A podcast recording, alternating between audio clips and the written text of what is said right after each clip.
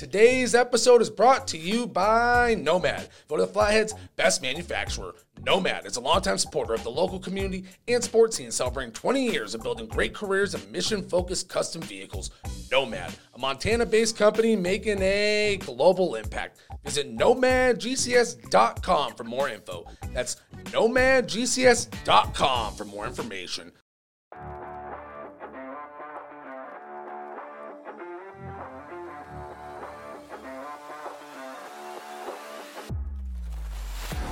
Welcome back to another episode of the Interlake Sports Now. I'm Josh Dugan, and we'll start this thing out with the fall sports update, and then we'll take a look at the Grizzlies and Bobcats football schedules for the rest of the season as we get ready for the home stretch of Big Sky football. Let's roll through a light fall sports update this week. We have a few fall sports already in the books this year. So, we'll start this out with a little soccer action, then move into some prep football. Starting with cat dog soccer that took place last week between Columbia Falls and Whitefish, where the Whitefish boys soccer team knocked off defending state champion Wildcats 3 1 at Smith Fields to hand Columbia Falls their first loss of the season. Preston McPherson, Kyler Johnson, and Sam Dow scored for the Bulldogs, and River Wolford had the lone goal for the Cats.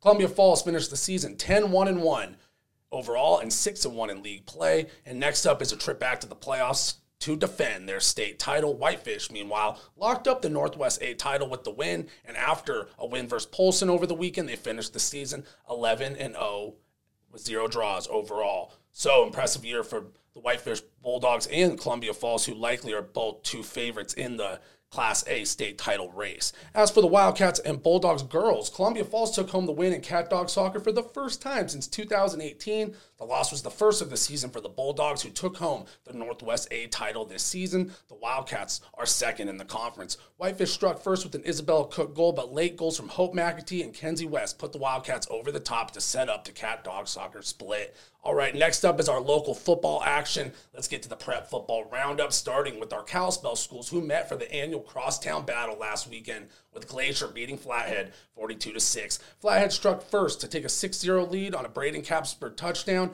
and things were close at halftime as the pack led 14-6.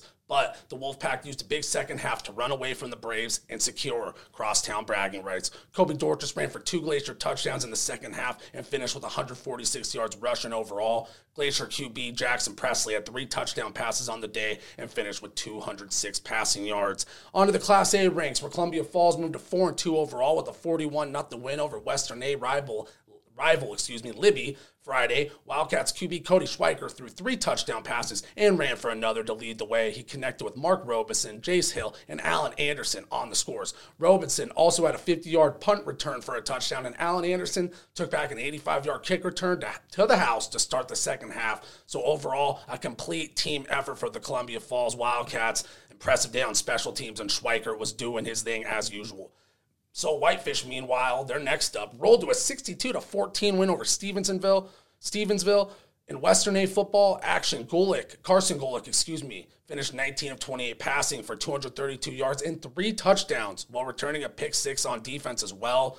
Impressive day for Carson Gulick. Whitefish had three total defensive scores with Mason Kelch returning a fumble and Jesse Eisenbarth returning an interception for a touchdown as well. Strong day for the Bulldogs on defense. Last up on this week's Prep Sports Roundup was a battle of undefeated Class B foes where Eureka took the trip down south to take on defending state champion Florence Carlton Eagles where the Eagles knocked off the Lions 35 to 14. Caden Pecora and Tristan Butts had the Lions touchdowns on the day. Mason Arlington led the way for the Eagles with two touchdown passes and another with his legs. So, moving into a quick local headline, then we'll talk a little Cat Grizz football. Montana State track star and Flathead Braves product Ben Perrin won Big Sky Cross Country Athlete of the Week. Congratulations to Perrin, the former Flathead Brave, on the accomplishment. Here's the press release from the Montana State Sports Communications team. Ben Perrin was named Big Sky Men's Cross Country Athlete of the Week. The redshirt junior from Kalispell, Montana, placed 11th individually at the prestigious Joe Piane Notre Dame Invitational last Friday in South Bend,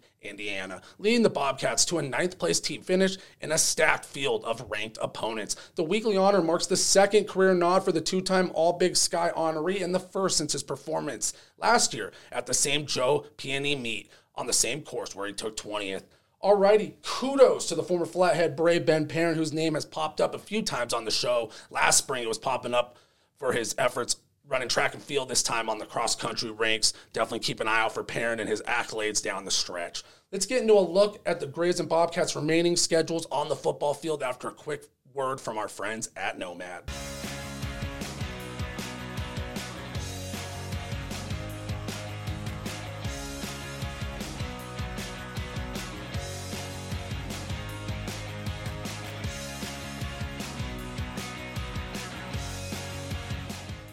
All right, jumping right into the college football talk here in Montana. We're going to start with Montana State, who has an absolute dogfight of a schedule down the stretch. They play Cal Poly this weekend, October 14th, and after that, it gets tough for Brent Vigen's squad. They're going to really need to be prepared, and they're going to need touchdown Tommy Mellott back because they go into Sac State to take on a top five team in the country, into Idaho to take on the Vandals, who are also a top five team in the country. Then they're back November 4th they host Northern Arizona in Bozeman. Northern Arizona is a team to keep an eye out for. They've been really impressive this year. They upset the Grizz. They almost beat Sacramento State, and now they just beat a ranked Weber State team. So that's not looking like as much of a cakewalk as it was before the season.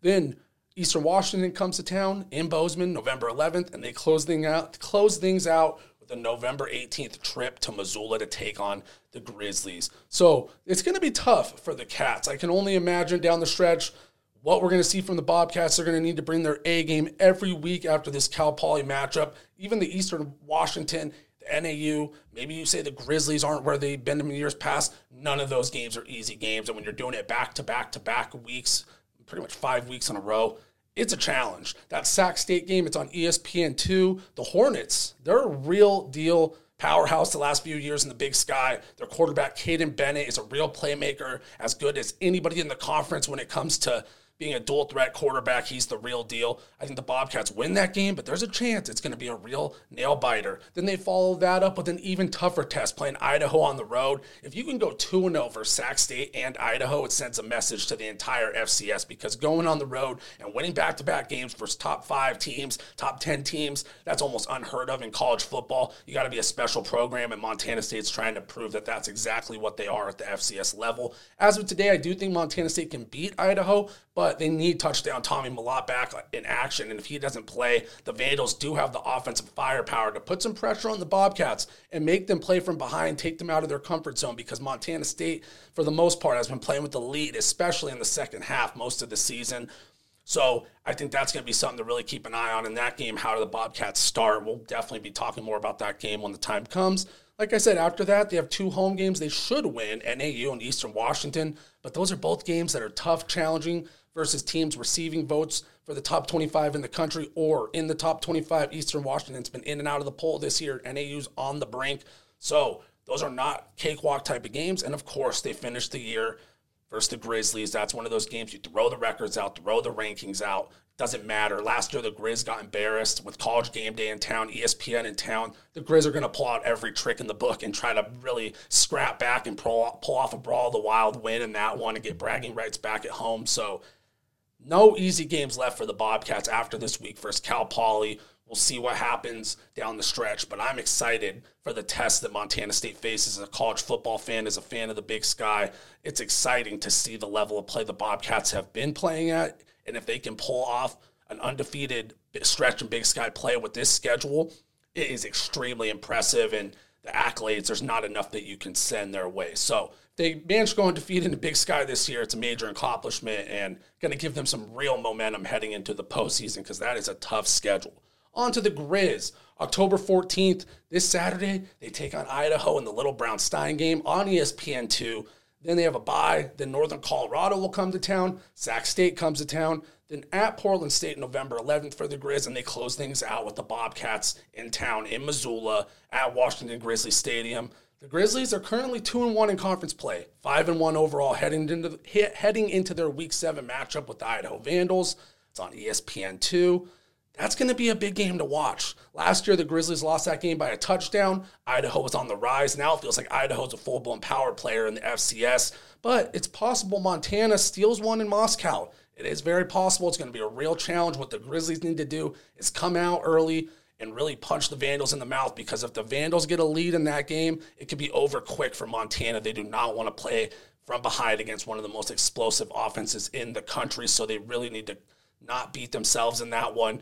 Can't do the costly turnovers. Can't do the bad penalties that we saw in the win versus UC Davis because the Vandals are good enough that they won't let you make those mistakes. So the Grizzlies aren't going to be able to make those mistakes if they want to win that game. That's going to be a big one for the Grizz. And of course, later this season, that Montana State game's huge. But Portland State, Northern Colorado, those are games the Grizz, I, I don't want to say you should win, but they're very winnable games. Sac State last year, the Grizzlies, the Grizzlies played them really tough, and they had the game in the bag, but Sac State pulled off a 31 24 overtime win. Bit of a comeback effort that came down to a very questionable call that Grizz Nation's still not too happy about. So it's possible the Grizz compete with Sac State as well. It's in Missoula. That's going to help their cause. So the big games a circle on the calendar Sac State in town, the Bobcats in town, and Montana this weekend playing in Idaho. So those are going to be three games that really define the Grizzlies season. You pull off wins in two of those games, even that would be a message to the entire country. So I'm excited to see what happens. Biggest thing for the Grizz down the stretch is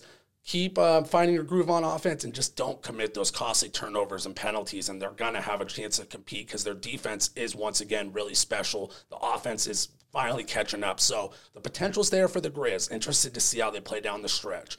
Last piece of Grizz football news worth mentioning Grizz wide receiver Aaron Fontes was named Big Sky Offensive Player of the Week last week for his performance in the Grizzlies' win over UC Davis. He hauled in five catches for 99 yards and two touchdowns. One of those was a highlight reel type of grab, that Sports Center top 10 kind of a play where he just goes out and makes an absolute crazy play on the ball. So Grizz Nation gotta love seeing that offense start to click. Fontes, Junior Bergen, Keelan White, all emerging as playmakers on the outside, and it looks like the Grizz passing game is finding a groove with Clifton McDowell hitting midseason form right on cue. So that'll do it for this week's Sports Now. Really looking forward to the Grizz. They get that opportunity to play on national TV Saturday versus Idaho. Like I said, it's a late game, 8:30 p.m. kickoff can expect a wild game. Those college football games late at night always seem to get a little interesting. Get back next week, talk a little more local sports action, check back in on the Grizz after their nationally televised game, and talk a little Bobcats as they prepare. They take on Cal Poly this weekend, and then they have an absolute grinder of a schedule the rest of the way. So you know we'll be breaking that down a little bit more next week. Next week. Thank you as always for watching, y'all. I'm Josh Dugan, and I'm out. Today's episode is brought to you by Nomad. Go to the Flathead's best manufacturer. Nomad is a longtime supporter of the local community and sports scene, celebrating 20 years of building great careers in mission focused custom vehicles. Nomad, a Montana based company making a global impact. Visit nomadgcs.com for more info. That's nomadgcs.com for more information.